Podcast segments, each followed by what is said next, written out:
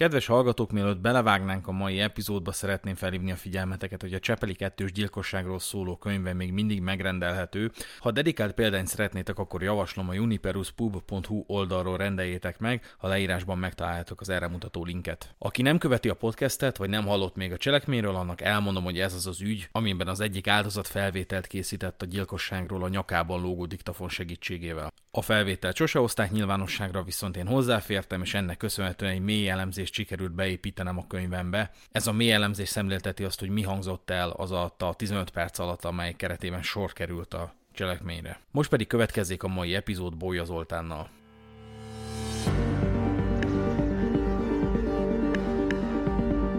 Szürke zóna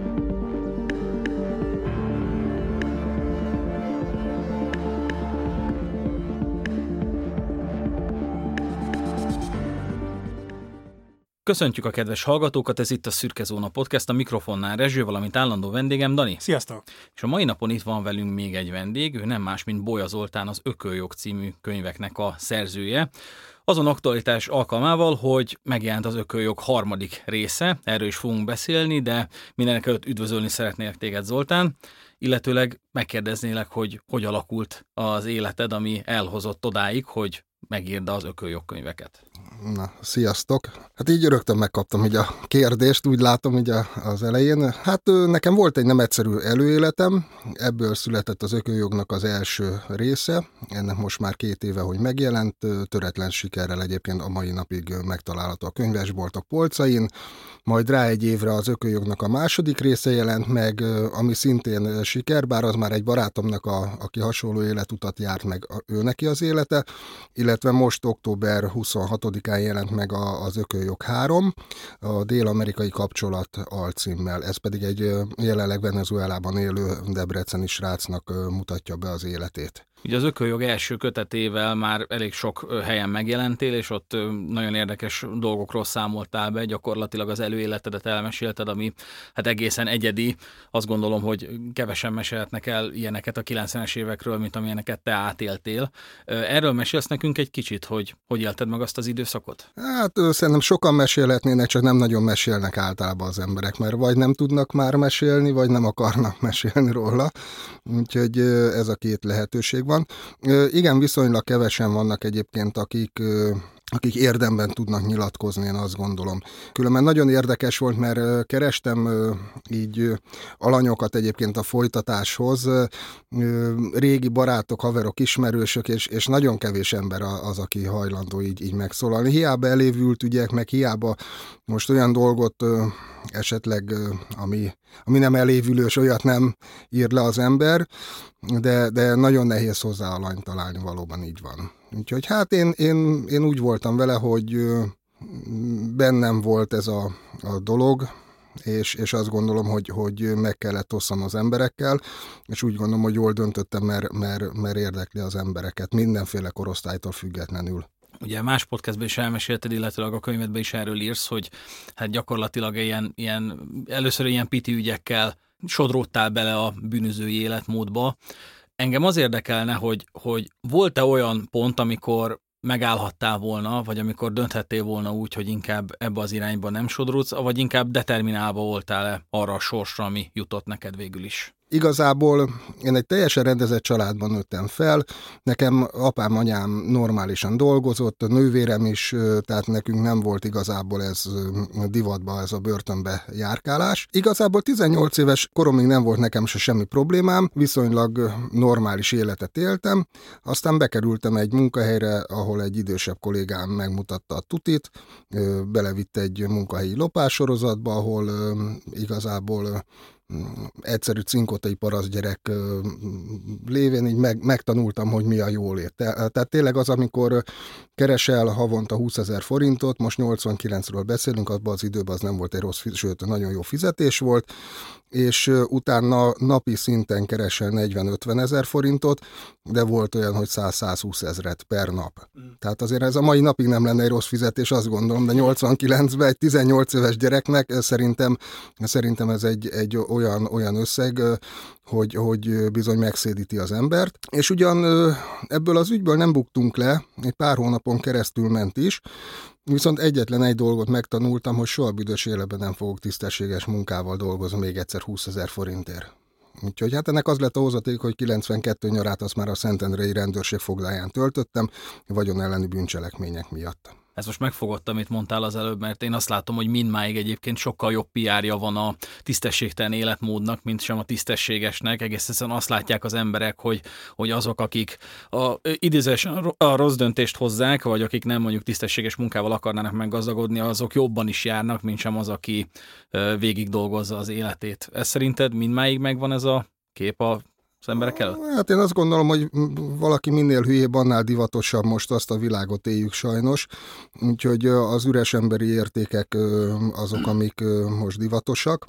Elég megnézni a celebvilágot, hogy kik ezt tárolnak a fiatalok, fölmenni a TikTokra. Úgyhogy ez nem is egy magyar vonatkozás, én azt gondolom, hanem ez, ez a, a nyugat begyűrűzése szerintem igazán nem is tudom, hogy hogy fogalmazzak, de az tény, hogy, hogy minél hülyébb vagy, minél, minél idiótább dolgot csinálsz a, a fiatalok szemébe, annál menőbb vagy. És ugye mit látnak? Azt, hogy, hogy bűnözők ülnek a nagy mercikbe, pörgetik a húszezreseket, meg mit tudom én, nagy aranyakba, a aranyakkal a nyakukba, a Gucci, meg a mit tudom én milyen cuccokba, és ez a menő, aztán, hogy emögött mi van, ezt, ezt senki nem tudja.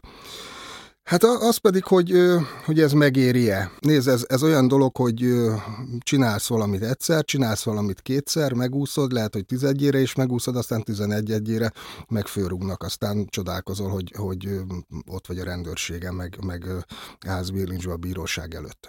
Úgyhogy ez mindenkinek a saját ö, ö, döntése, hogy, hogy ez megéri-e neki. Még a műsor előtt beszélgettünk arról, hogy gyakorlatilag te vagy az első olyan ember, aki, aki tényleg így van, vannak tapasztalatai, és nem csak egy ilyen kamu gangster, ahogy te mondtad, mi kamu mafiózónak neveztük őket, de hogy mi világéletünkben ilyen emberekkel találkoztunk, hogy a csalás, a hazudozás, a kis lopkodás, meg az ilyesmit így be, bekamuszták, meg a nagy nőzés az éjszakában, aztán valójában kiderült, hogy emögött semmi nincsen. Nekem két kérdésem lenne, az egyik az az, hogy te hány ilyen emberrel találkoztál az éjszakai életben, akik akik nagyon hamar rájöttek arra, hogy ezt nem kéne csinálni, mert ezt vagy csinálod, vagy nem csinálod, és egyébként, ha már előkerültek a celebek, hogy a Berki Krisztián féle jelenségről neked mi volt a véleményed, mert ő talán nem feltétlenül a gangster aspektust mutatta be, de szerintem azért egy abszolút olyan ember volt, aki ezzel a rossz fiú énséggel, meg hogy csapatjuk a pénzt, meg az autókat, meg az ilyesmi, abszolút ezt mutatta, és hogy, hogy szerinted ez mennyire káros tud lenni a fiatalságra. Hát pont ezt mondtam ugye az előbb, hogy ezek az emberek ugye mutatják kifele, hogy milyen óriás gazdagság, meg milyen marha egyszerű a pénzkereset, meg hogy, hogy gyakorlatilag a milliókat úgy, úgy kaszálják, mint, mint a parasztember a, a lucernát, hát azért ez, ez marhára nem így van, csak ezáltal egy teljesen ferdeképet tartanak a fiatalok elé.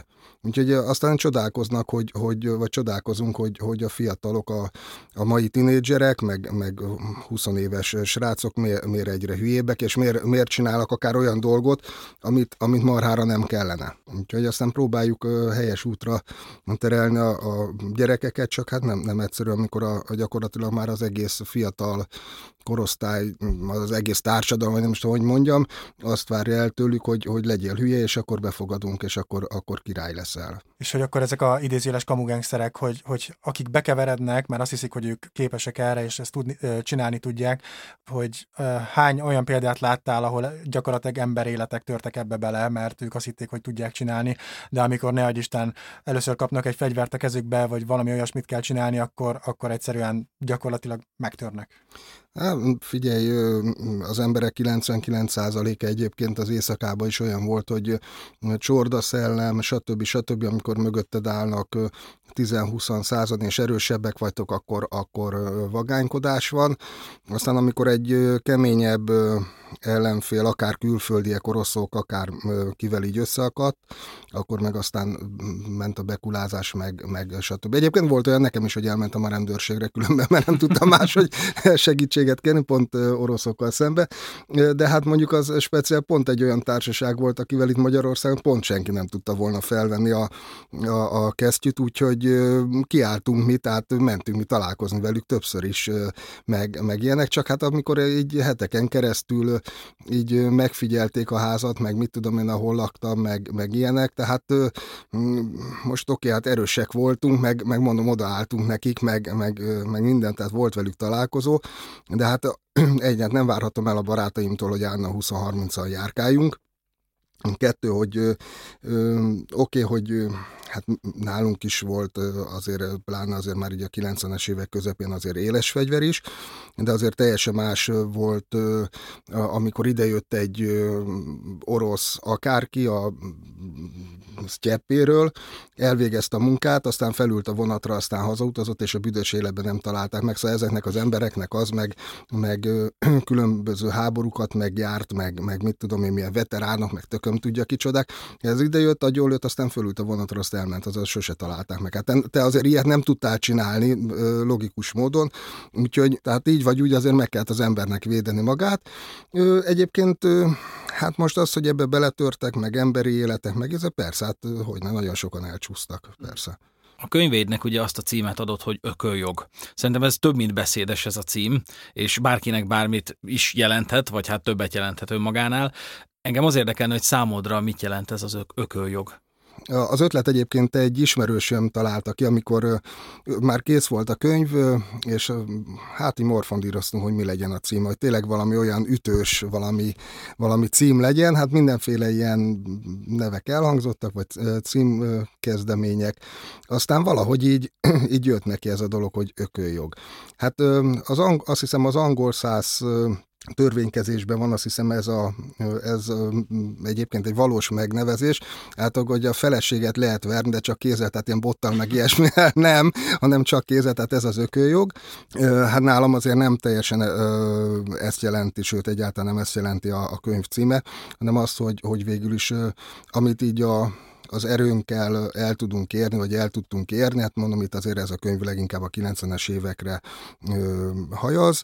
Ö, ugye ott, ott azért ez az ököljog, tehát azért aki ott az utcán ott erősebb volt, ö, ö, oda tudott állni, az öklét tudta használni, azért a, ott, ott túlnyomó rész neki volt igaza. Tehát ott az öklöddel tudtál magadnak jogokat kivívni. És egyébként, ha így a 90-es évekről beszélünk, akkor amiket te átéltél, hogy érzed, hogy akár a 80-as években, vagy akár a 2000-es években azt, amit a 90-es években csináltál, csináltatok, azt mennyire lehetett volna jobban, vagy kevésbé hatékonyan művelni?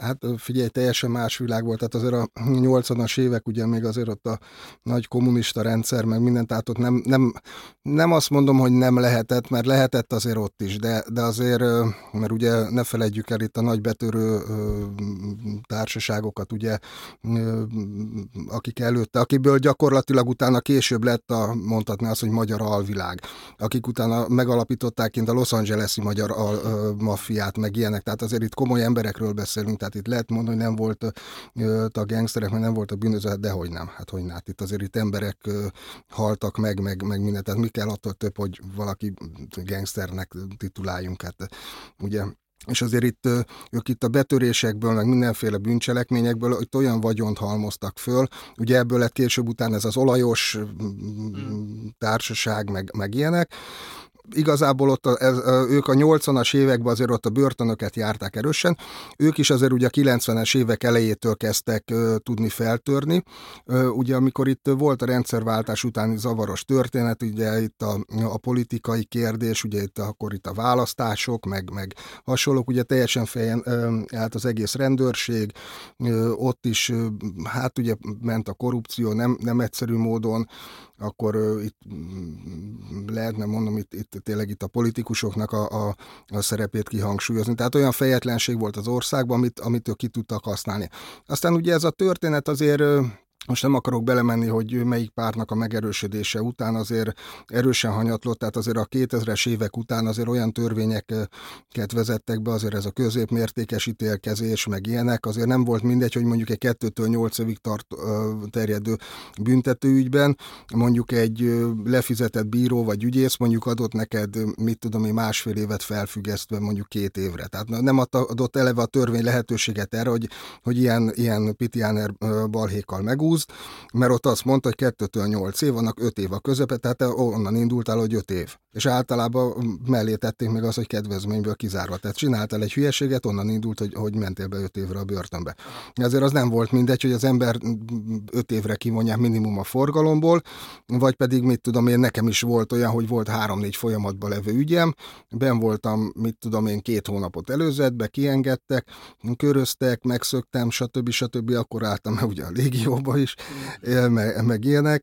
Aztán elkaptak megint, akkor ben voltam egy évet előzetesbe, kiengedtek, tehát ilyen, szóval ilyen, ilyen abszurdum, tehát ez azért később ez teljes mértékig megszűnt. Tehát, hogy te itt mit tudom én, hány, hány ügyel a hátad mögött itt kibe meg, meg, meg elkapnak, meg, meg kiengednek, tehát ezután a végén megúszol mindent egy felfüggesztettel, meg, meg, meg hogy kitöltöttem a, a egy éves előzetesemmel a büntetésem, tehát ezek ilyen abszurdum, tehát ez, ez, ez nem is lehetett más, hogy csak így, hogy fejetlenség volt ebbe az időbe, és, és mondom, tehát ezeket a dolgokat teljes mértékig ö, elzárták ugye ezekkel a magas ítéletekkel. Tehát akkor végül is ö, megint ki lehet jelenteni, ki lehetne talán jelenteni azt, hogy nyilván Amerikában is azért voltak 50-es, 60-as, 70-es évek, amikor azért a drogok, meg a minden azért máshogy volt kezelve, és hogy, hogy akkor úgy gondolod, hogy Magyarországnak ez a 90-es évek volt a bűnözés szempontjából gyakorlatilag az aranykora?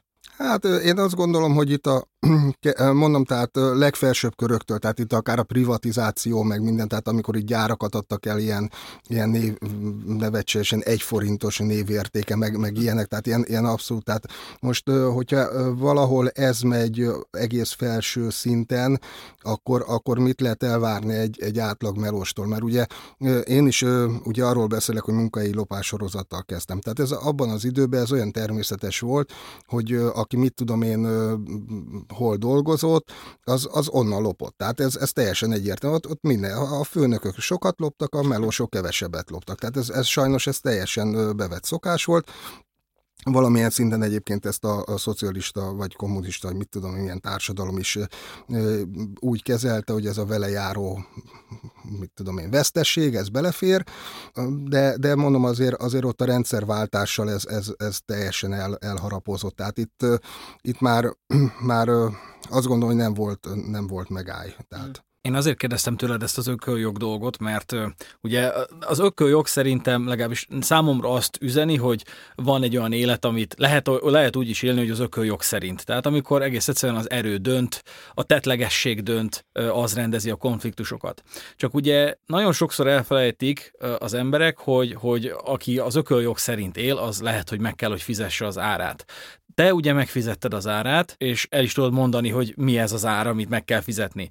De szerintem a mai fiatalok, vagy akárkit is mondhatunk, nem feltétlenül korosztályhoz köthető, de hogy sokak számára, ez talán a, a filmeknek is köszönhető, sokak számára nem evidens, hogy, hogy aki az ököljog szerint él, az mondjuk jobb esetben csak egy garázdasági ügyjel kell, hogy kiszambázon ebből a, a szenárióból, aminek első esetben még nem biztos, hogy akkora szankciója lesz, mondjuk egy ügyészi megróvás, vagy egy bírói megróvása lesz, de lehet, hogy következik belőle egy tisztátalan erkölcsi bizonyítvány, ami már is megakadályozza az embert, hogy bizonyos munkahelyekre felvételt nyerjen. Tehát erről az árról, amit meg kell fizetni, vagy meg kéne fizetni az ököljog szerint életért, tudnál mesélni? Hát nyilván, tehát aki, aki ez szerint él, ugye, aki kard által él, ugye van a, ez a mondás, ugye, tehát aki ez szerint él, igen, ebbe benne volt az, hogy mondjuk nem mindig jöttél ki belőle győztesen. Tehát volt nekem is olyan, hogy megszúrtak hat helyen, igazából ilyen csodával határos módon éltem túl. Tehát azért, amikor ott a baleseti kórháznak a nagy műtőjébe feküdtem, és vágták le rólam a, a, vagy a pulóvert, és a, a, hát ott szaladgáltak körülöttem egy öten hatan, és a doktornő így rám nézett, és láttam, hogy a mellem alól így bugyok ilyen sötét vér, és ott kiabált, hogy úristen, úristen, mit csináljak. Tehát az mondjuk ez úgy nem a legjobb történet a, a baleseti nagyműtőjébe.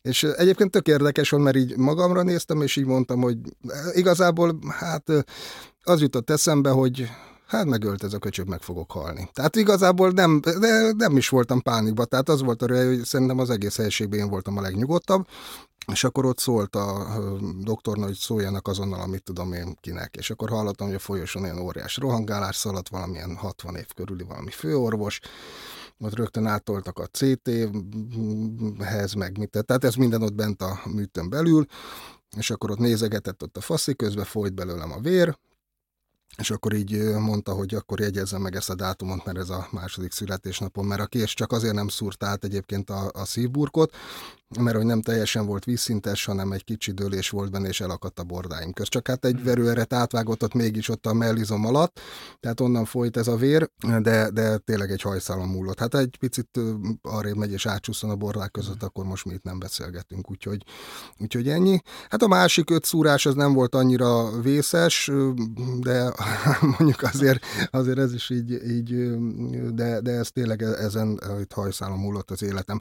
Hát sok, sok olyan szituáció volt persze. Tehát mondjuk így szerencsés voltam, vagy, vagy taktikus, nem is tudom, viszonylag, hát mondhatni azt, hogy kevésszer jöttem ki vesztesen dolgokból, persze volt nekem is eltörve az állam, volt eltörve az órom, de, de általában azért, azért úgy mindig tudtam érvényesíteni a, az igazamat.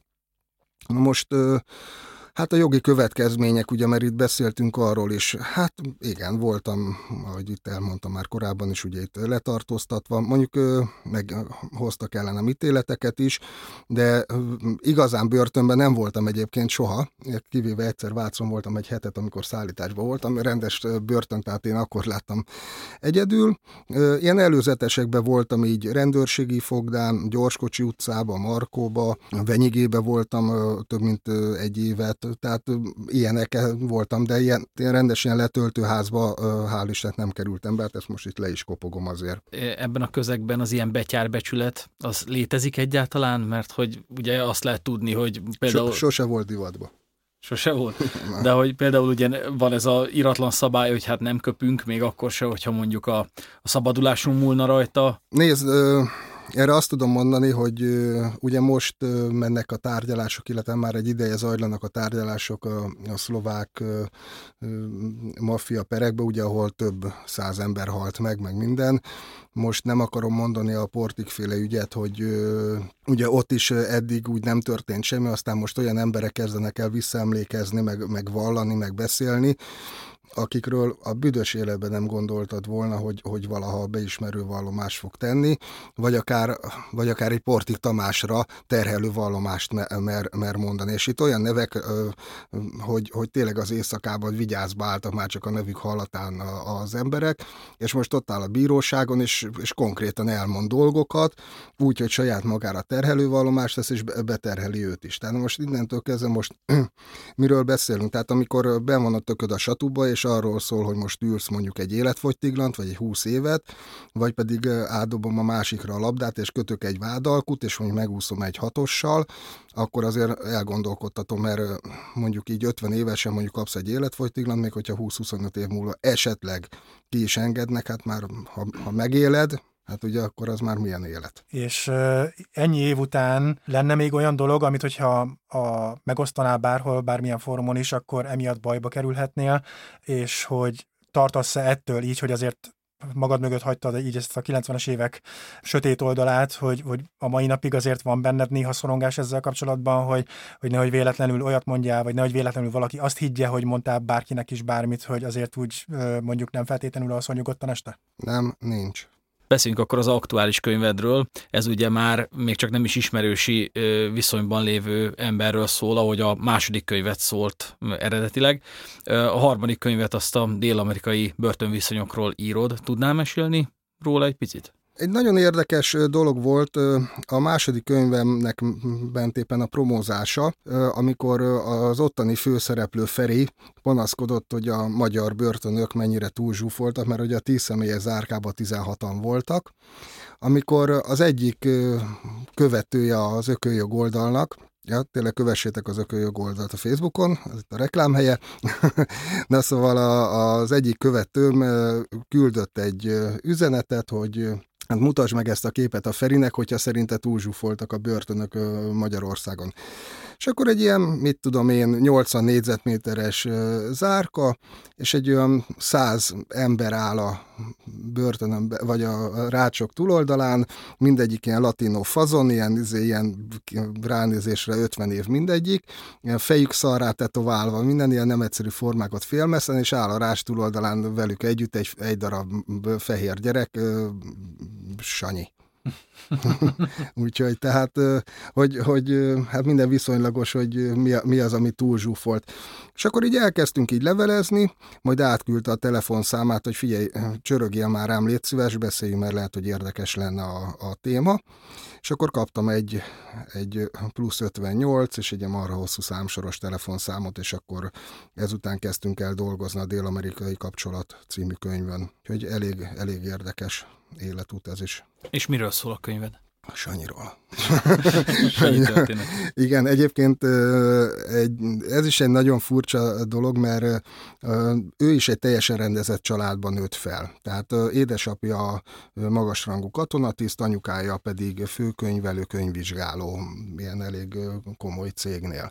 A testőr egyébként kutató, biológus, meg mit tudom én, tehát ilyen doktor, mit tudom én, doktor Sanyi néni. Egyébként ő is így egész normális életet élt, így általános iskolás koráig, majd utána kitalálta, hogy ő bűnöző lesz.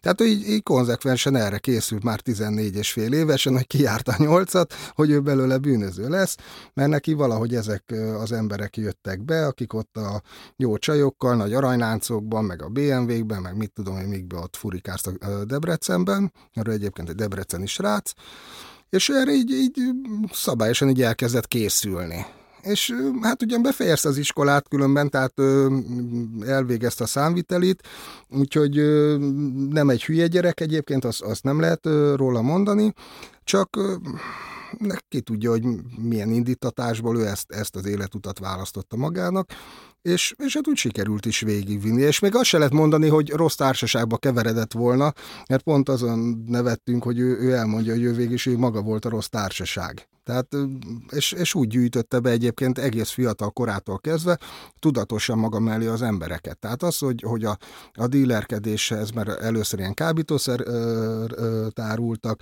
akkor ahhoz, ahhoz kik kellene közvetlenül mellé, ugyanúgy a, a rendőrök is, tehát azok is partnerek voltak, és akkor addig ment, amíg szerzett magának rendőrbarátot. Akkor, és, és így, akkor kellett mellé olyan ember, aki ugye még nem volt jogosítvány, aki szállítja őt, akkor, akkor lett neki egy taxis is, egy privát taxisa, akkor, akkor tehát így, így szépen fölépítette egyébként tényleg nevecses módon egy ilyen 14-15-16 éves gyerek ezt az egész történetet, és egy, egy működő dolog. És egyébként itt, itt lehet mondani, hogy persze, mert messziről jött ember azt mondom, mit akar. Konkrétan tudom, tehát engem már kerestek meg a könyvében szereplő emberek, illetve láttam konkrét levelezéseket, meg, meg, meg ilyesmit a, a könyvben szereplő emberek között, tehát hogy, hogy nem kamu, tehát itt is név szerint meg vannak nevezve bűntársak, barátok, ismerősök. Teljesen hiteles egyébként a sztoria a srácnak. Hát meg, megmondom, fotókat láttam, tehát ott kint, amikor Kosztarikán a börtönbe volt, illetve hát ott a dzsungelbe írtják ott a a bozótot, meg mit, tehát hogy milyen körülmények közt ilyen végez ilyen rabszolgamunkát gyakorlatilag. Említetted, hogy te is, és ugye Sanyi is gyakorlatilag egy, egy jó körülményekből származik, jó családból, hogy neked mi a tapasztalatod, hogy egyébként jellemzőbb ez, hogy olyan emberek keverednek bele ebbe a éjszakai életbe, akik tényleg jó családból származnak, mert ne adj Isten nem volt annyi akadály előttük az életben, lehet, hogy egy kicsit magabiztosabban kezelik a dolgokat, és azt hiszik, hogy mindent megtehetnek, vagy, vagy milyen arányban van szerinted az, aki rossz családból, jó családból származik? Nem, ez elég nehéz kérdés egyébként, mert majd később erről fogunk beszélni. Tartok fiataloknak bűnmegelőzési ilyen előadásokat. Tök érdekes, hát ugye van, van egy réteg, akik azért ilyen többszörösen hátrányos helyzetű családból jönnek, ugye nem egyszerű az élet. Tehát azért mondjuk egy Hős utcai roma család nyolcadik gyereke viszonylag kisebb esélye lesz az amerikai úton nagysebész, mint mondjuk egy Filér utcában lakó tehetősebb család gyermeke.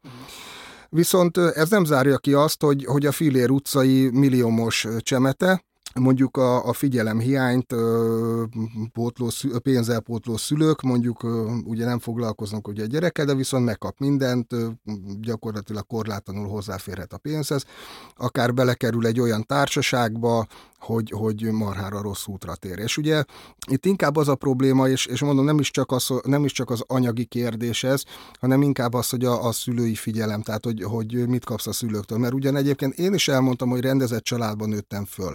Valóban így volt, de mondjuk nekem apám baromi sokat dolgozott. Szoba, ma, maszek szobafestő volt, és hát nem nagyon volt ideje a család, családra, Hát ez anyám szerepe lett volna, de hát ő meg nagyon kedves, nagyon aranyos nő volt, de hát a gyereknevelés elég távol állt tőle. Tehát ő gyakorlatilag rám hagyott mindent, és sajnos azt is, amikor voltak az iskolában a problémák. És ezt látom különben most is nagyon sok esetben, hogy a, a szülők sztárolják, istenítik a gyerekeket, és hogyha van valami probléma, mindenki más hibás. Tehát hülye a tanár, mm. biztos a másik gyerek a, a, az oka, meg minden, minden, tehát abban nem gondolnak bele, hogy esetleg az ő gyerekük egy farok.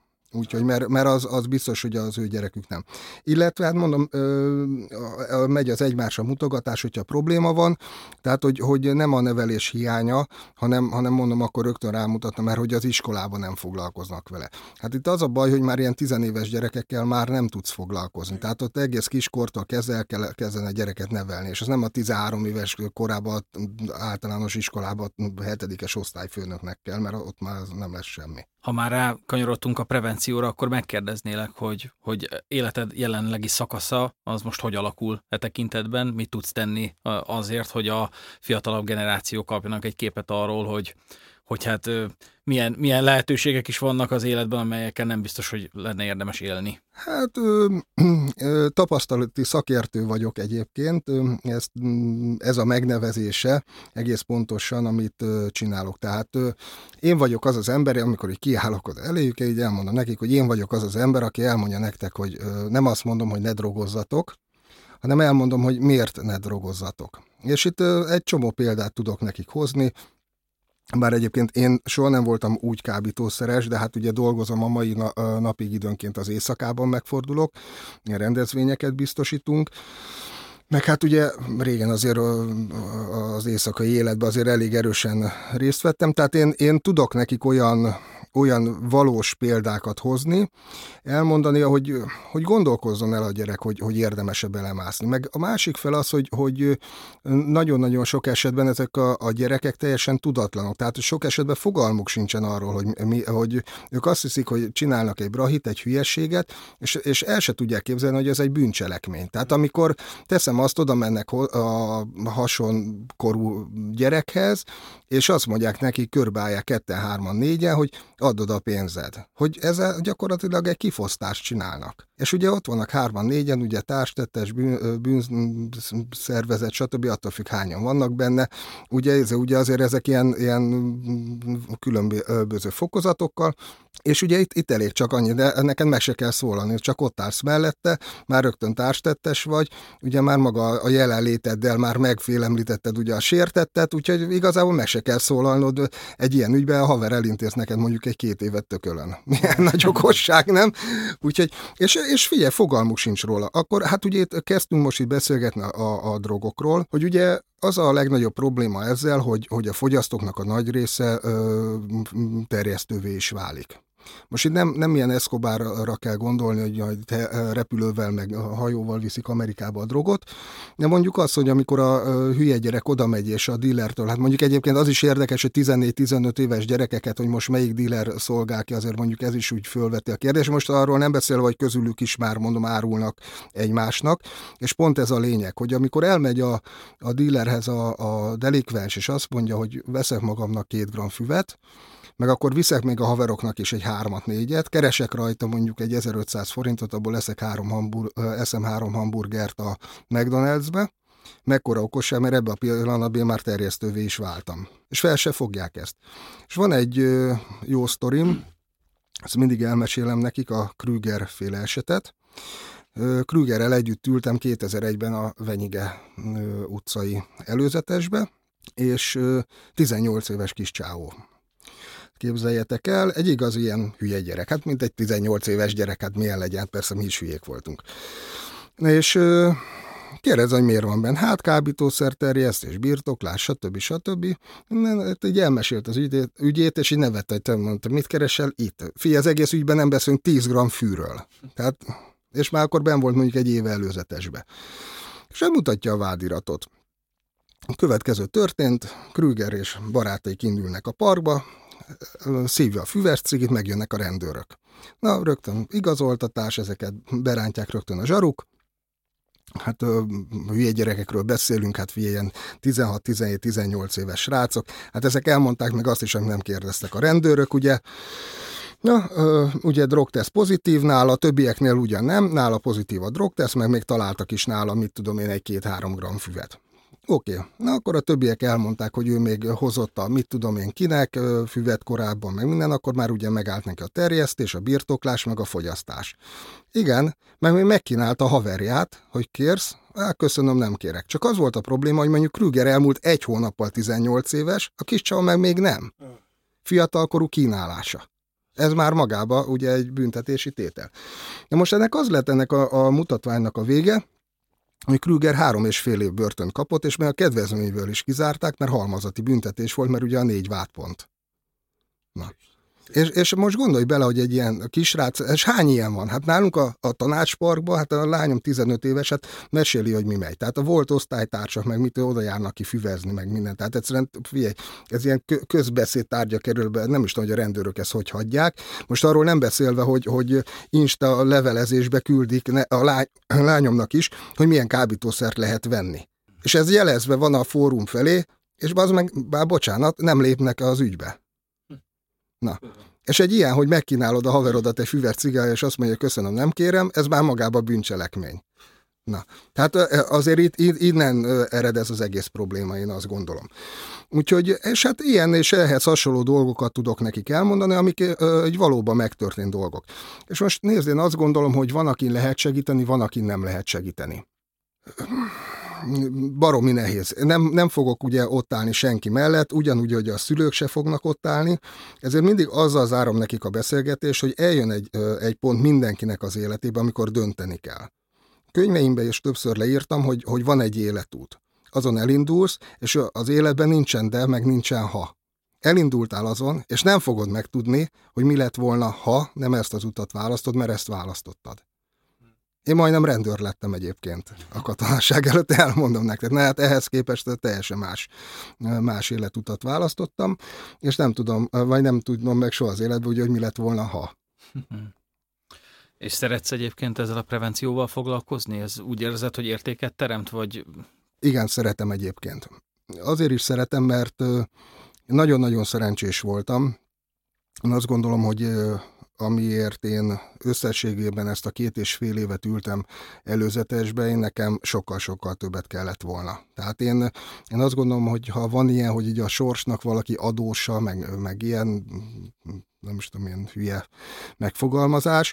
Én azt gondolom, hogy, hogy esetleg van mit lerónom a felé is, illetve azt gondolom, hogy látva a probléma jelentőségét, és, és ugye engem érzékenyen érint, mert mint mondtam, 15 éves a lányom, és sajnos az egész közeli baráti körében is ez problémát okoz, ez a rohadt kábítószer.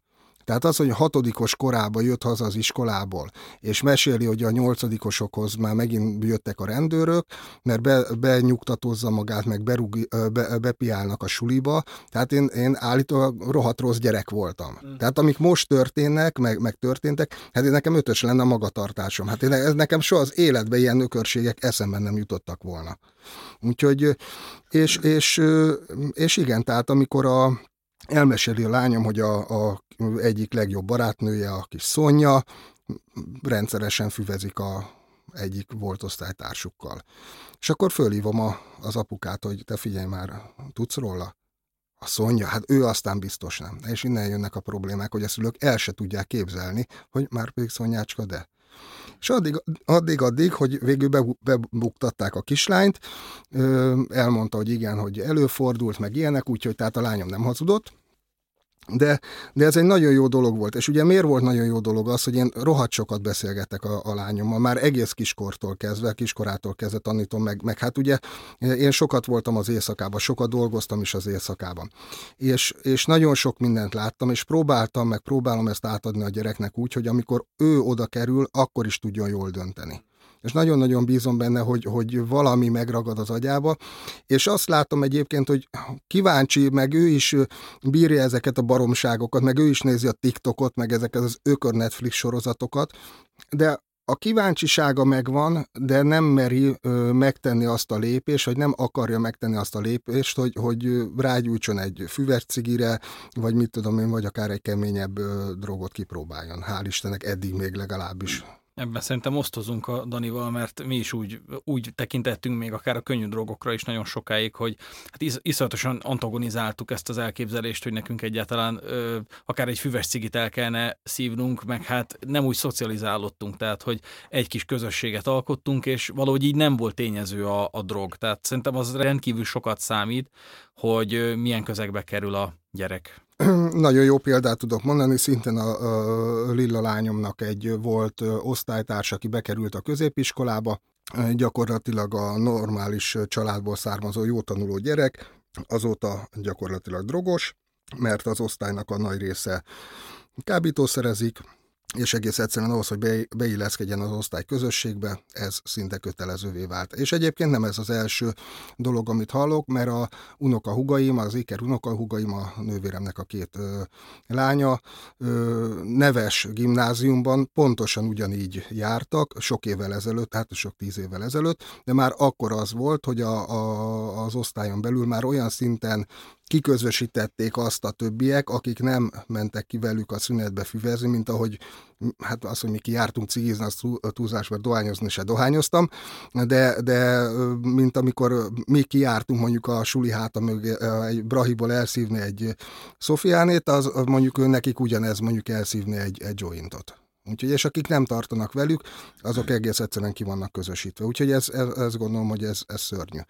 És van például egy, hát egy elég szomorú videó bejátszás, két videót, videó részletet játszok le a, a srácoknak ezeken a előadásaimon. Az egyik a tököli fiatalkorúak börtönének a befogadó helysége, amikor éppen egy srácot betessékelnek az árkába, majd hát szépen elbeszélget vele az árka felelős, ez az egyik, illetve a másik, ami hát egy elég elgondolkodtató ö, videórészlet, amikor fiatalok beszélnek arról, hogy érettségit ünnepelnek, vagy ünnepeltek, kibéreltek egy ö, lakást, és ö, ahogy a lány mondja az elején, minden úgy volt, mint szokott. Amfetamin, bélyeg, tehát LSD, mm. fű és ital.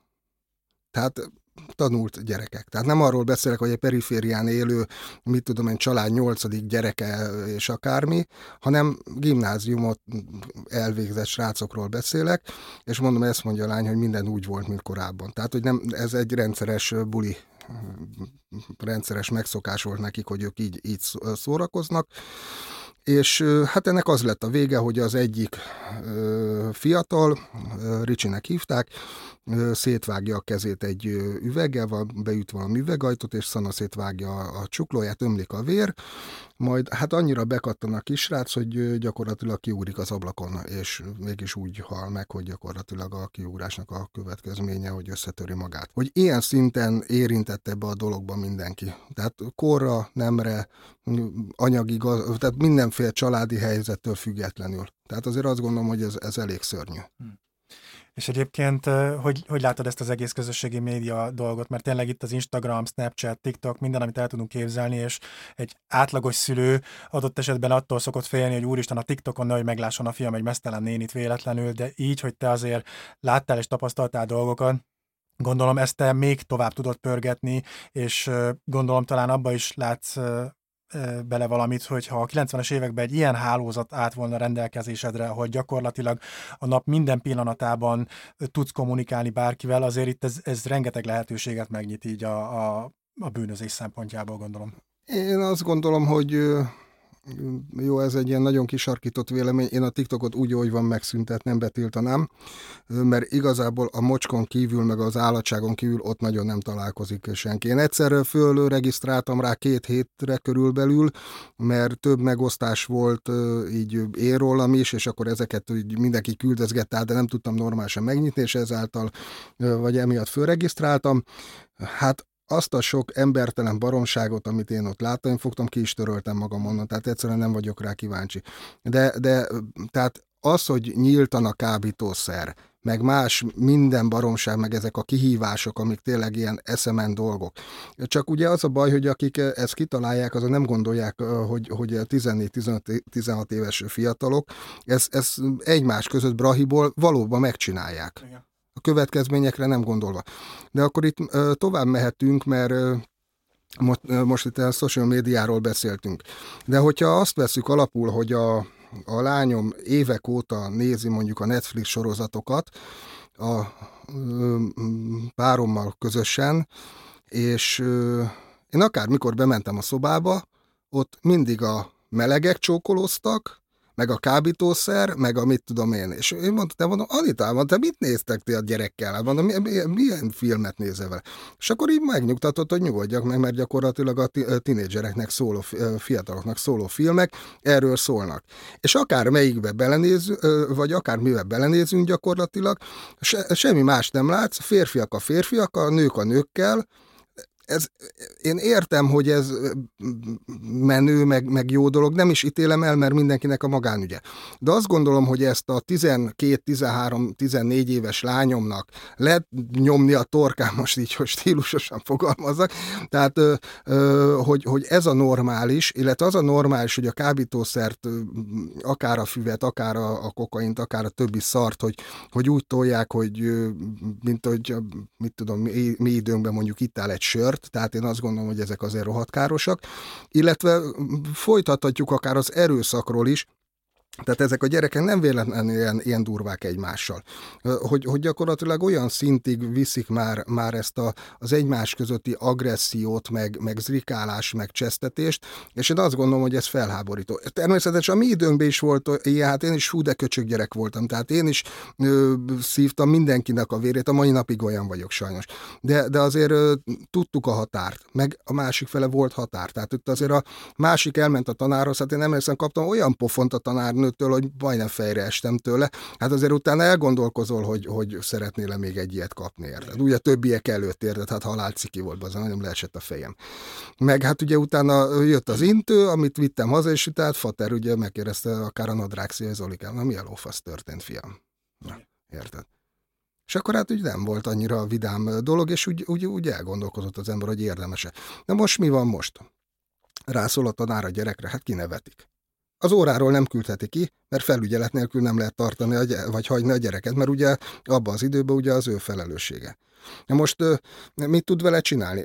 Intőt ad neki? Elmegy haza, vagy tud róla a szülő, vagy foglalkozik vele, vagy nem is foglalkozik vele, kineveti, mi történt, semmi, megvonja a vállat.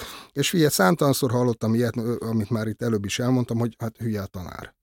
Mert mindig a tanára hülye, meg mindig az a hibás. Az, hogy mondom, a te gyereked esetleg olyan személyiség változást okoz mondjuk egy másik fiatalnak, hogy az egész életére kihat, azért, mert mondjuk az a kislánynak mondjuk 6 dioptriás szemüvege van, és egyébként egy tök normális gyerek, csak éppen az egész osztály basztatja őt, meg mit tudom én éveken keresztül, és vagy mondjuk a másik, a, duci fiú, amikor a sinekre fekszik, hát az a baj, hogy ebbe senki nem gondol bele. És ezt mondom, hogy tök jó, hogy a fizikai erőszak ugye büntetendő, de hát a verbális erőszakot is nyugodtan lehetne valamilyen formában büntetni, mert azért ez így, ez így túl durva. Tehát gyakorlatilag a te feladatod évről évre nehezebb, hisz ott van a, a gyerekek kezében a mobileszköz, ahol gyakorlatilag az egész világot elérik, a minden mocskával együtt. A szülők azok egyre inkább támogatják ezt, mert addig is nyugton vannak a gyerektől, és az autoritás jelképe, aki a, az óvodában, az iskolában, vagy bárhol ugye a tanár, meg a, a felügyelő, azoknak meg egyre kevesebb hatalma lesz idézőjelesen, hogy nevelhessenek és jó útra térítsenek, mert, mert kinevetik őket, meg nem csinálhat semmit, stb. stb. Tehát gyakorlatilag ez csak nehezíti a te feladatodat évről évre. Ez az egész társadalom feladatát, meg egész létét nehezíti egyébként. És mondom, a, probléma onnan indul, hogy nem is tudom, valahol olvastam erről egy egy cikket, hogy bizonyított tény, hogy ott tartunk, hogy egy családba átlagban 7 percet beszélgetnek a gyerekkel. Tehát azért az nem tűnik olyan soknak. Mert ugye most az emberek dolgoznak, töketele van mindennel, elég nehéz ugye érvényesülni, elég nehéz ö, megélni. Ö, ugye hazamész, melózol, túlóra, akármi. Hazamész fáradt, vagy nem biztos, hogy a gyereknek a hülyeségére vagy kíváncsi. Érted? Csak az a baj, hogy ezzel egy idő után olyan szépen el is távolodsz attól a gyerektől. Mondjuk a tinédzser korszak amúgy se egyszerű, úgyhogy ezt tapasztalom saját magamon, úgyhogy úgy, hogy tényleg tök nagy szerencsém van a lányommal, mert még ő a jó fej tinédzser közé számít, de néha tényleg még őnála is tudom fogni a fejem, és mondom, ó, kislányom, mondom, nagyon hülye vagy, ne haragudj. De ugyanakkor meg, meg hát közel se ilyen dolgok, tehát abszolút nem ilyesmi. De, de sajnos tényleg, hát a, a, amit te is mondtál, hogy, hogy tök egyszerű dolog az, sőt, hát nem, hogy, hogy egyszerű dolog az, hát már kiskorba, két éves gyereknek a kezébe adják a tableten meg a telefon, csak kussoljon, ne ordítson, meg ne hisztizzen, és, és, és, és nyugtot hagyjon a szülőknek. Na most, hogy gondoljuk azt, hogy rászoktatunk egy gyereket valamire, hogy majd arról idővel le fog szokni. Hát arra, ne, arról nem le fog szokni, hanem még inkább rászokik. De hát mi is rá vagyunk szokva, tehát most igazából most itt lehet itt a gyereket szidni, meg, meg hogy állna ezelők. Hát jó, mondjuk én nekem sajnos valamilyen szinten lételemem az, hogy, hogy az interneten fönn legyek, Facebook, ö, stb. stb. Tehát ugye nekem azért ezzel kénytelen, kelletlen van, van ugye munkám is, roppant módon utálom egyébként ezt a részét, mert, mert a valós élettől veszi el a, az időt, de, de sajnos hát ugye a szülőknek is a nagy része ugye mit csinál, fogja, leül, és, izé, és elkezdi nyomkodni a telefon meg a számítógépet. Úgyhogy, és ezzel ugye szépen így elhalnak az emberi kapcsolatok. Nem csak a gyerekkel, hát elmész egy étterembe, és, izé, és a másik asztaltársasnál nyomkodják a telefon. Tehát a múltkor elmentem a, a barátnőmmel, és négyen ültek mellettünk egy asztalnál, és mind a négyen nyomkodták a telefont. És izé, figyelj, megjött a pincér, kikérték, amit, amit szerettek volna kajálni, és amíg meg nem jött a kaja, végig nyomkodták a telefont, egymásra egy szót nem váltottak, megkajáltak, még nyomkodták a telefont, kihozták a szám, fölálltak és elmentek. Hát van apám, bazd meg, itt nem hangzott el köztük öt mondat. Érted? És ott voltak egy órát. De, de, de ugyanez, még erre is van egy sztorim, egyébként ez egy ilyen elég érdekes történet volt, a social media, meg a, a telefonok, meg, meg a, a drog, meg a fiatalok, még ezt így elmesélem így érdekességképpen. Meséltem, hogy meg időnként azért így az éjszakában megfordulok meg, hogy csinálunk ilyen rendezvénybiztosítást. Most volt egy privát, vagy van egy privát klub a városban, és hát egy ilyen luxus lakást ki tudsz bérelni, nem olcsó egy éjszakára, egy negyedmillió forint, és akkor ö, arra az egy éjszakára hajnali háromig a tiétek a hely. És akit te meghívsz, az mehet be, ugye más nem. Hát ugye mi adtunk hozzá egy biztonsági embert, az voltam én, illetve egy pultos hölgyet. Most ezen meghozták a piát, minden 18. születésnapot ünnepeltek, hát ilyen 16-tól 20-ig, maximum 20-ig bezárólag volt ez a baráti társaság ezen a szórakozó helyen. Hát figyelj, igazán az volt nagyon érdekes, hogy olyan buli volt, hogy szólt a zene, senki nem táncolt, senki nem beszélgetett, hanem így napközben kiültek a medence partjára, ott fotózkodtak, beültek a kanapéra, ott fotózkodtak, ment föl, föl a sztoriba, meg a mit tudom én hova a képek, mint a óriási parti lett volna, majd a pultnál ittak egy piát, WC-be szívtak egy csík kokaint, majd visszaültek a kanapéra. 16-tól 20 éves gyerekek körülbelül. Tehát 20 év fölött nem nagyon voltak. Persze volt, aki mást is tolt, mert most a kokaintól most nem akarsz bebújni a, ka- a kanapénak a repedésébe, nem tudom, a kis csáv minek gondolta magát, de fél két órán keresztül próbált egy ilyen hasadékba behatolni arccal, tehát nem tudom, hogy, hogy, hogy mit tolt, tehát biztos mást is, mint kólát. Na mindegy, és ez ment hajnali háromig, amíg ugye a hely nyitva tartott. Hát most ez egy másik dolog, hogy, hogy mondjuk ilyen állapotban így a srác beült a 8-as kabrió BMW-be, az is ugye honnan az anyám mézéjéből van neki 8-as kabrió BMW, tehát hogy kitolja alá, de ugye valószínűleg nem ő dolgozott meg érte. Majd barátokkal együtt padlógázzal, csikorgó kerekekkel végig a, az egyik, nem mondom ki, hogy melyik úton, hát ott az út végén, hát most ezek nem kis teljesítményű autók, olyan 200 fölött. Na most ugye azért ez is ugye elgondolkoztató dolog úgy több szempontból is, hogy eleve ugye itt a fiatalok, meg ugye egyáltalán. Hát a szót is emeltem egyébként, emiatt így a vezetőség körébe, az volt az utolsó munkanapom egyébként nálunk, mert elküldtek.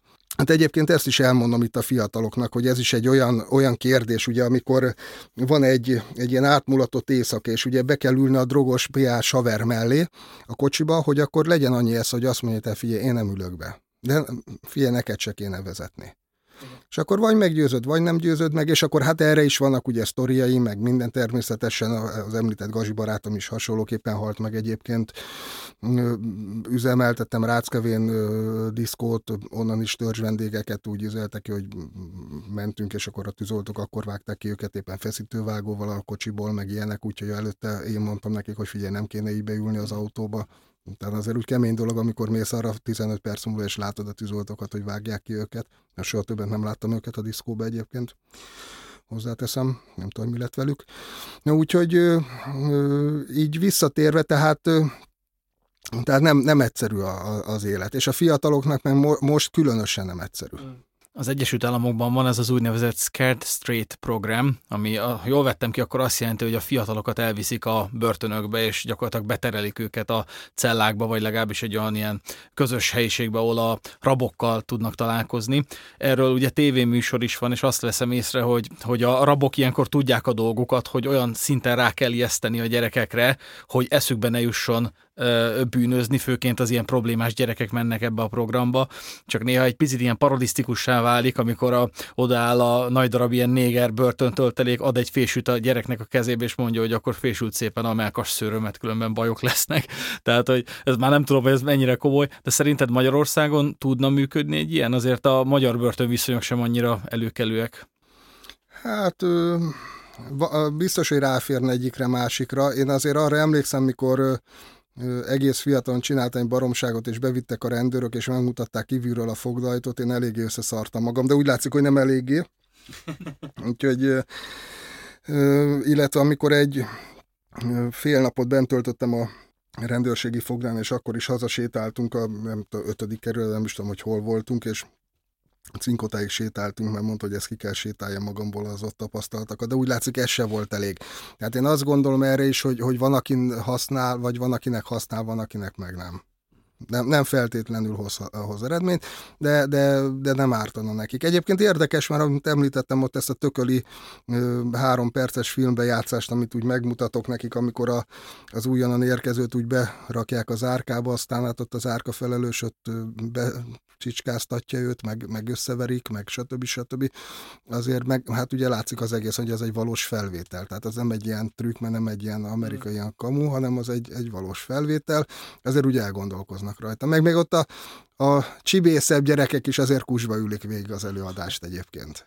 És tervezel még valamilyen könyvet lerakni az asztalra az ököljog sorozat keretein belül? Van most elképzelésed, hogy miről írnál még? Hű. Ö, azt ö, gondolom, hogy van realitása, mert érdekli az embereket, még mindig érdekli az embereket egyébként. Ahhoz képest, hogy még az elsőnél is voltam úgy, hogy már kész volt a könyvnek mondjuk a kétharmada, és ott ültem, és azon gondolkoztam, hogy ez fog valakit egyáltalán érdekelni, és, és tényleg ki volt jelölve, és csak a törlés gombra kellett volna rányomjak, és most nincsen ököljog. Azt gondolom, hogy szerencsére nem tettem meg. Na most ehhez képest a mai napig várják az emberek a, a könyveimnek a megjelenését. Nagyon-nagyon sok, mondhatni azt, hogy nem is, nem is tudok olyan, olyan negatív visszaigazolást, hogy, hogy valaki ne, ne, ne azt mondta volna, hogy figyelj, ez, ez tök jó volt, nagyon jó volt. Én azt gondolom, hogy amíg, amíg van, van rá kereslet, addig szívesen írok viszont mindenképpen olyan uh, sztorit keresek, illetve olyan, olyan sztorit szeretnék, ami, ami rendhagyó. Tehát most nem akarok még egy hozzám hasonló uh, embert, mert, mert ugye ott már a Ferinél, a második résznél ott is egy hasonló életút volt, ott is autólopás, betörés, stb. stb. Ott annyi, hogy zanzásítva volt, szóval Feri így, így fullba nyomtak retént, tehát ott nem, nem volt olyan, mint én, hogy akkor egy kicsit kimaradtam, meg diszkó, meg mit tudom én, meg, meg ezt csináltam, meg más csináltam, hanem ő gyakorlatilag fel ezt, ami nem börtönben volt, addig éppen bűnözött. Ő egyébként nála érdekes volt a sztori, mert neki az utolsó oldalakon jött egy olyan lelkis vonulat, hogy, hogy úgy kicsit úgy melberúgta az ember. Tehát amikor úgy egy ilyen 63 éves, több évet börtönben töltő ember így a, könny- a könnyeivel küzdködve így beszél arról, hogy hogy baszta el gyakorlatilag az életét, illetve a, a korábban eltemetett felesége, akit egyébként élete szerelme volt, mert rákban meghalt a, a volt felesége, illetve a születéskor sérült gyermekét miért kellett, meg hogy kellett otthonba adnia ezáltal, meg mit tudom én, tehát azért az elég komoly, meg, meg gyakorlatilag pszichiátriára kerül, mert, mert öngyilkos akart lenni. Szóval azért olyan nem egyszerű dolog, és közben meg van még mindig folyamatban neki egy ügye, meg mit tudom én, ahonnan valószínűleg még mindig börtön lesz tehát az ő sztoria az ott csúcsosodik ki, és ugye ezért volt nagyon jó, hogy, hogy meglettem keresve az a dél-amerikai kapcsolattal is, mert mert ugye ez egy, egy rendhagyó dolog. Tehát ez, ez nem csak arról szól, hogy itt van egy, egy srác, aki rossz útra tér, csinál dolgokat, hanem gyakorlatilag ő, ő csinált fiatalon hülyeségeket, tehát mondom leginkább ez a, kábítószerrel kapcsolatos dolgokat, majd utána átnyergelt a, a fehér galléros bűnözés, tehát adócsaló lett uh, magyarán, majd uh, majd innen ugye Interpol körözése a nyakába menekült ki Kosztarikára. Úgyhogy esélyelt ugye ott és ott csinál különféle dolgokat. Úgyhogy tehát egy teljesen rendhagyó dolog volt. Visszatérve, ha találok olyan sztorit, ami belepasszol az ökölyog sémába, nagyon szívesen, de annak olyannak kell lenne, ami, ami ugyanúgy szintén rendhagyó lesz, tehát hogy érdekelje az embereket, hogy ne, ne az legyen, hogy állandóan ismétlem magam. És igen, gondolkodom rajta, nagyon szeretnék egyébként rendőrt megszólaltatni. Olyat, aki meri vállalni név nélkül akár, hogy miket csináltak, Egyébként azt elmondom, hogy nekem volt egy pár folyamatban levő ügyem annó. Nekem minden ügyemben volt rendőri simliskedés, hogy úgy mondjam. Tehát az utolsó ügyemnél ott gyakorlatilag a rendőrség kreált egy ügyet.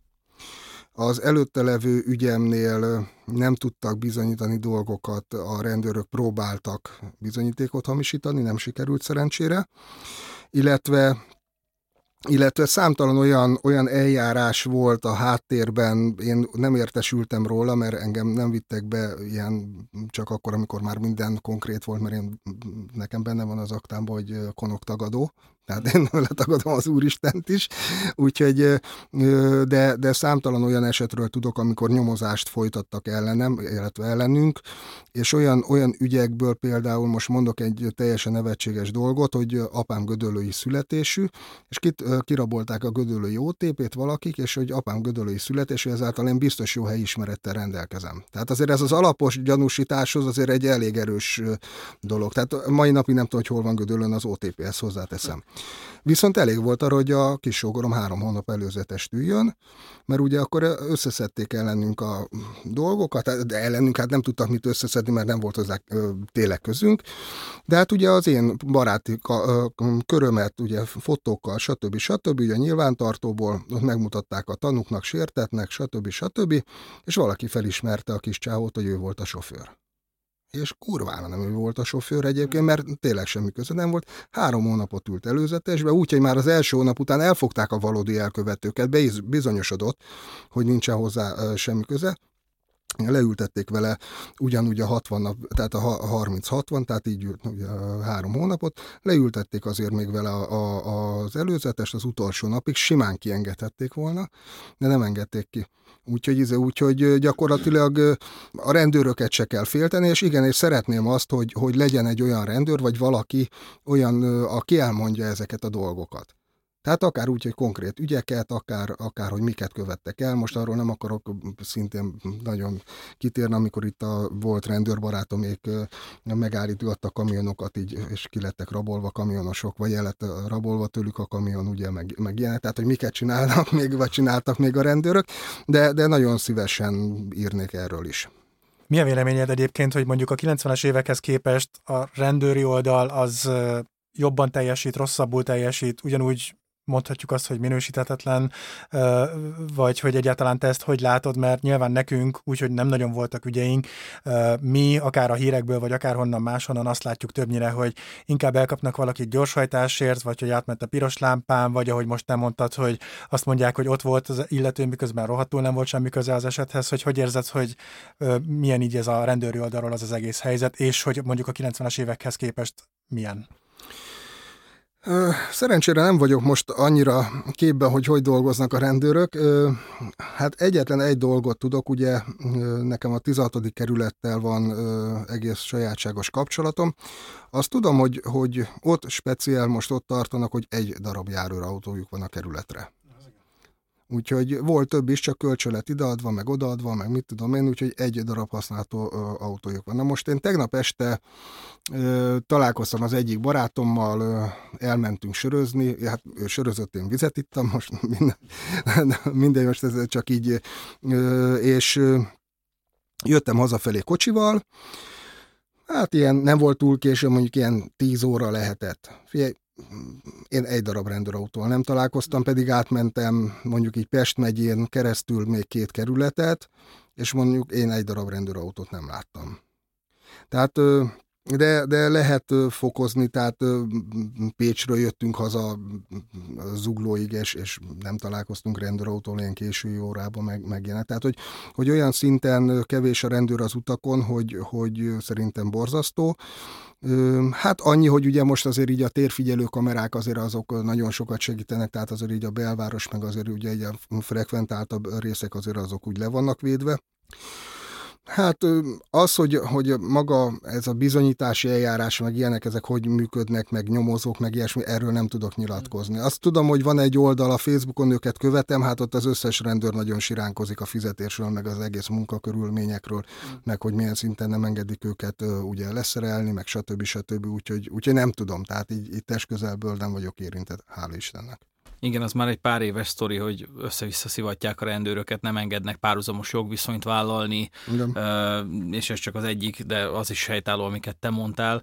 Én annyit tudok ezt hozzátenni, hogy ma igen, a, az infokommunikációs fejlődésnek köszönhetően már csak ezért is nehezebb megúszni ilyen dolgokat, mert ugye elkövetsz egy bűncselekményt, és szépen a, egy, egy láncolatban rendezik a térfigyelő kamera felvételeket, és előbb-utóbb be fogsz állni egy autóba, és annak meg leolvassák a, a rendszámát. A 90-es években talán azért lehetett egy picit nehezebb a, a, illetve kevésbé hatékony a bűnmegelőzés, vagy a, a retorzió, mert a, a rendszerváltás előtti időszakban olyan viszonyok voltak, hogy, hogy, hogy azt kapták el, akire köptek, vagy akiről jelentettek. Igazából ez a tényező megvolt a 90-es években, ebből már, ez már nem nagyon volt meg. Tehát a 90-es évek szerintem egy ilyen szürke folt lehetett a bűnmegelőzés, a bűnmegelőzés szempontjából. Hát ez tény, hát ez egész biztos, hogy így volt, de mondom, az egész rendőri felépítés, meg az egész jogrendszer, tehát ugye ott olyan változáson esett, tehát a 80-as évekhez képest, hogy ne, tehát maguk a jogalkotók se tudták, hogy, hogy kell normálisan alkalmazni a törvényeket. Tehát mondom, ezért is lehetett az, hogy, hogy nekem is volt több folyamatból levő ügyem, és halálnyugodtan sétálgattam. Vagy mondom úgy, hogy több folyamatban levő ügyel a háta mögött, úgyhogy két és fél évig köröz a rendőrség, majd a bíró az első tárgyalásról szabadlábra helyez. Hát ez a manapság, de hát én azt gondolom, hogy ja, csak azért, mert, mert kérdezte, hogy mi garantálja, hogy, hogy fogok járni a tárgyalásra, és mondta, hogy ez a csibészbecsület szavam. hát most mit tudsz mondani? Hát én egy öt év börtönre számítottam minimum, az ügyvédem mondta, hogy figyelj, ez biztos, hogy nem fognak kiengedni. A másodrendű vádlottat az körözték, ugye én voltam az első rendű, hát és figyelj, most egy ilyen hülyeséget így benyögte, hát most mit tudsz mondani? Hát mondta, csibészbecsület szavam. És apám szabadlábra helyezett a bíró. Na most hát ilyen nincsen, tehát ilyen, ilyen manapság már nincs. Vagy amikor a gödöllői zsarolásos ügyem volt, amit meséltem, hogy a rendőrök állták ellenem, gyakorlatilag az ügyvéd úgy intézte el ott, hogy, hogy a, a bíró meg az ügyész neki jó ismerőse volt. Most már beszélhetek erről, mert elévült ügy, és gyakorlatilag pénzem múlott meg a kapcsolaton, hogy, hogy ki tudtam jönni és hát az is egy abszolút ilyen morbid történet, hogy, hogy nekem úgy indult volna ugye a múltam miatt, hogy 7 év fegyház kedvezményből kizárva. Na most én ehhez képest ültem előzetesbe 14 hónapot, és 28 hónap börtönbüntetést kaptam, hát eleve erőszakos bűncselekményről beszélünk, visszaesőként nem is kaphattam volna csak fegyházat. Ugye a törvénykezésben még benne volt ez a középmérték, 2-től 12-ig ment az ügyem, mert a 8 évet már, azt, már kiemelt ügy volt, már emelték 12-re, tehát én 7 év fegyház kedvezményből kizárva úgy kezdtem volna. Most kaptam 28 hónap börtönbüntetést, amit leültem belőle 14-et, majd a büntetése másik felét különös méltánylásként elengedték, az alatnai kapott egyébként előttem még ilyen ítéletet, gyakorlatilag megkaptam ilyen próbára bocsátásként, tehát hogyha valamit elkövetek legközelebb, akkor azt visszakapom. És ilyen teljesen ilyen morbid módon így bíró indokolja, hogy Bója Zoltán bűnös, stb. stb. egy rendbeli életveszélyes fenyegetésre elkövetett zsarolás, bla bla bla, és így közben szól az ügyész, hogy szót kér egy pillanat. Hát itt már nem szoktak szót kérni. Egyébként két ügyész volt, kiemelt ügy volt, és így mondja, fú, nagyon jó csaj volt, a kis ügyész csaj. És így mondja a bírónak, hogy elnézést, a kollégával számolgatuk, hogyha Bolya úr 28 a börtön kap, akkor még vissza kell neki mennie 10 napra körülbelül, mert hát nem ült, nincsen benne teljesen 14 hónapja. Akkor 27 hónap börtön büntetésre ítélem. Ja. A Váci masszerek ültek mellettem, azt mondta, hogy Hát én meg ilyen ítéletet nem hallottam, amikor izé helyeztek szabadlábra. Na szóval, hát én, én azt gondolom, hogy, hogy ilyesmire már nem nagyon van lehetőség. Az érdekelne még, hogy ilyen előélet után hogy fedezted fel magadban azt a ingert, hogy írnod kell? És nyilvánvalóan jól is írsz, mert hiszen már egy sorozatot is magad mögött tudsz. Ez nagyon érdekes kérdés. Kettő dolog inspirált erre. Az egyik az egyik barátomról írtak egy Hát egy nem, nem túl hosszú, egy körülbelül ilyen 80-100 oldalas ilyen hasonló történetet. Egy darabig fönn volt az interneten, aztán azóta nem találom egyébként. Benne voltam én is, mint mellékszereplő, és így olvastam, és azt mondta, hogy figyelj, hát ettől sokkal jobbat tudok írni. Hát, velem, hát én benne voltam úgy. Ő nekem volt az egyik emberem egyébként, és Érdekes életútja volt egyébként a srácnak, úgyhogy egy nem, nem egyszerű, de, de attól függetlenül így olvastam, nagyon tetszett, de én azt mondtam, hogy velem ettől sokkal komolyabb és sokkal több dolog történt az életemben, és, és ezt megírom. Egyébként nagyon érdekes volt, mert 2003-ban, mikor szabadultam, engem pártfogói felügyelet alá helyeztek, ez azt jelenti, hogy mint két havonta oda kell menned valakihez, és akkor bejelentkezz, hogy jó napot itt vagyok. Semmi értelme nincs, mert a kommunista rendszerben volt, mikor volt az a közveszélyes munkakerülés, meg izet, ugye most sittes voltál, látták, hogy a munkakönyvedbe hiányzik öt év, hát tudták, hogy hol lehettél vajon öt évig, hát ugye ez börtönbe, és akkor hát ugye nem akartak fölvenni, akkor ő segített ugye elhelyezkedni. Hát ennek már jelentősége nincs. És uh, itt a, ez a párfogó hölgy mondta, hogy uh, ő ír egy könyvet, és nagyon szívesen az egyik fejezetet rám szánná. És én már akkor mondtam neki, hogy az én, én, fe, én életem nem egy fejezet, hanem az egy egész könyv, de azt majd megírom én. És ez 2003-ban volt. Na most ehhez képest eltelt majdnem 20 év, amikor megszületett a, a, hát közel 20 év, mikor megszületett az ötlet, hogy megírom a, a történetet. A másik pedig az volt, hogy én nekem a nagylányom ugye Hát sajnos az életvitelemet, életvitelemnek köszönhetően ugye nagyon keveset tudtam vele lenni, és én azt szerettem volna, hogy, hogy ismerjem meg. Tehát, hogy tudja, tudja azt, hogy ki volt az apja jó és rossz oldallal, meg, meg úgy egyáltalán, és az, hogy ugye erről nehéz beszélni, de, de az embernek egy kicsit egy, olyan jó dolog egyébként kiírni a magadból a dolgokat. Egyébként egy nagy, nagyon nagy önismereti utazás volt, és, és baromi érdekes volt az, amikor ültem a gép előtt, így leírtam egy valamit, egy, ilyen, egy fejezet végére értem, mondjuk, inkább úgy mondom, leírtam így a, egy ilyen komolyabb történetet, és így ültem, és mondom, az mert nekem ott megváltozott az életem. És akkor így, amikor erre úgy ráeszmérsz, hogy, hogy fia, ott, ott volt egy törés, ott, ott, volt egy, ott, ott volt valami, amin jobbra indultam, nem balra. És akkor úgy szépen, hogy összerakod így az egész életet. Marha érdekes dolog különben. Úgyhogy, és Ráadásul nekem úgy is épül fel a könyvem, hogy én, hát ugye gyerekkortól kezdve minde, mindegyik könyvem úgy épül fel, én azt gondolom, hogy az a egy önéletrajzi leírásnak a célja, hogy ugye gyerekkortól ismerjük meg a főszereplőt, tehát hogy ok okozat, tehát hogy hogy kerülsz oda. Bár sokszor mondom, nincs ok, meg nincs okozat, tehát hogy összefüggés. De, de, de igen, és és a nagyon érdekes dolog ez így, így végigvezetni, és tényleg szembesülne azzal, hogy, hogy, hogy mi az, ami lágyított rajtad, mi az, ami keményített rajtad. Tehát mit tudom én, amikor úgy leírom azt, hogy van egy olyan a mondat, mondat az, az első részben, hogy, hogy akkor váltam igazán bűnözővé.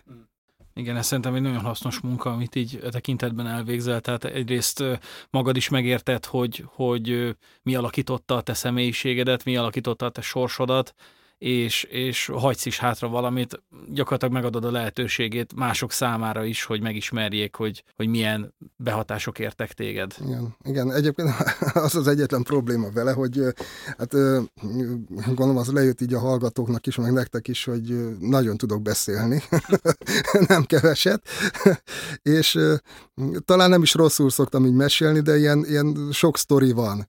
És amikor azért egy ilyen baráti körbe így én utálom ezt egyébként, én mindig ellene voltam annak, amikor elmentünk és bulisztunk, akkor, akkor sokan így a kicsit beszívtak, meg vitt, tudom én, pia hatása, mindenki rohadt nagy gangster lett, és akkor jött egy Zolikán veled a halálba is, meg mondom, gyerekek, na menjünk már valahova máshol, azért nem menjünk mi a halálba, meg, és, és tudod, mindig ezek, és ú, mindenki marha nagy gangster lesz. Én meg pont az ellentétje, tehát én, én annyira hogy mondjam, nem is az, hogy utáltam ezt az életet, mert, mert, mert nem erről van szó. De, de például, amikor én ilyen kimaradásban voltam, így finoman fogalmazva, akkor, akkor pont azt kerestem, azt a lelki nyugalmat, ami ebből az egészből kiemel. Hmm. Úgyhogy, tehát amikor Hát figyelj, mondjuk ki igazából, hát én nem, nem voltam szent most az, hogy megcsináltam a dolgokat, meg, meg izé. Hát most azt, hogy most bedobtam egy-két lasztit én is, meg mit tudom én, és és úgy elengedtem magam, kifejezetten azt kerestem, hogy a lelki békémet és a lelki nyugalmamat akartam érezni abban, mit tudom én, fél napba vagy egy napba.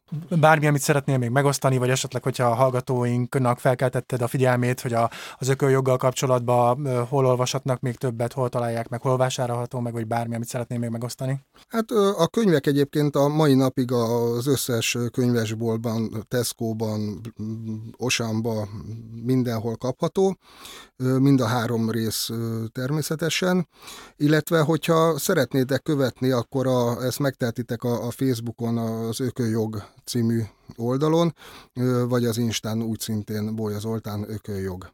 Úgyhogy nagyon szívesen veszem egyébként a, a, a friss követőket, meg a, a friss tagokat. Napra kész vagyok egyébként, tehát én kezelem az oldalt, tehát hogyha írtok nekem, akkor, akkor arra én fogok válaszolni. Gyakorlatilag folyamatos kapcsolatom van egyébként a követőimmel. Nagyon jó a viszony, tehát én nálam az oldalon belül nincsenek ilyen anyázások, meg nincsenek ilyen viták, meg, meg semmi ilyesmi.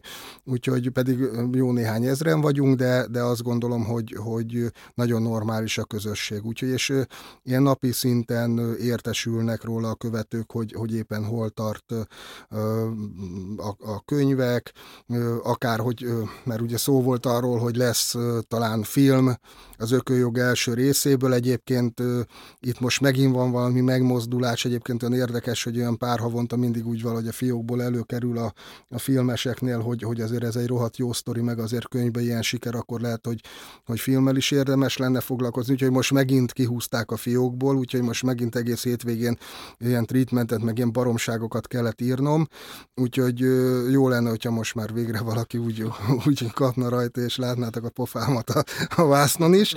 Úgyhogy Szóval érdemes követni a, a, főleg a Facebook oldalamat, én azt gondolom. Hát köszönjük Zoltán, hogy itt voltál velünk, és elmesélted ezt a sok érdekes dolgot, és köszönjük a hallgatóknak is, hogy hallgatjátok a Szürke Zóna podcastet. Én Rezső voltam, és köszönöm Dánielnek, illetve Zoltánnak a részvételt. Sziasztok! Sziasztok. Köszönöm a lehetőséget, sziasztok, minden jót!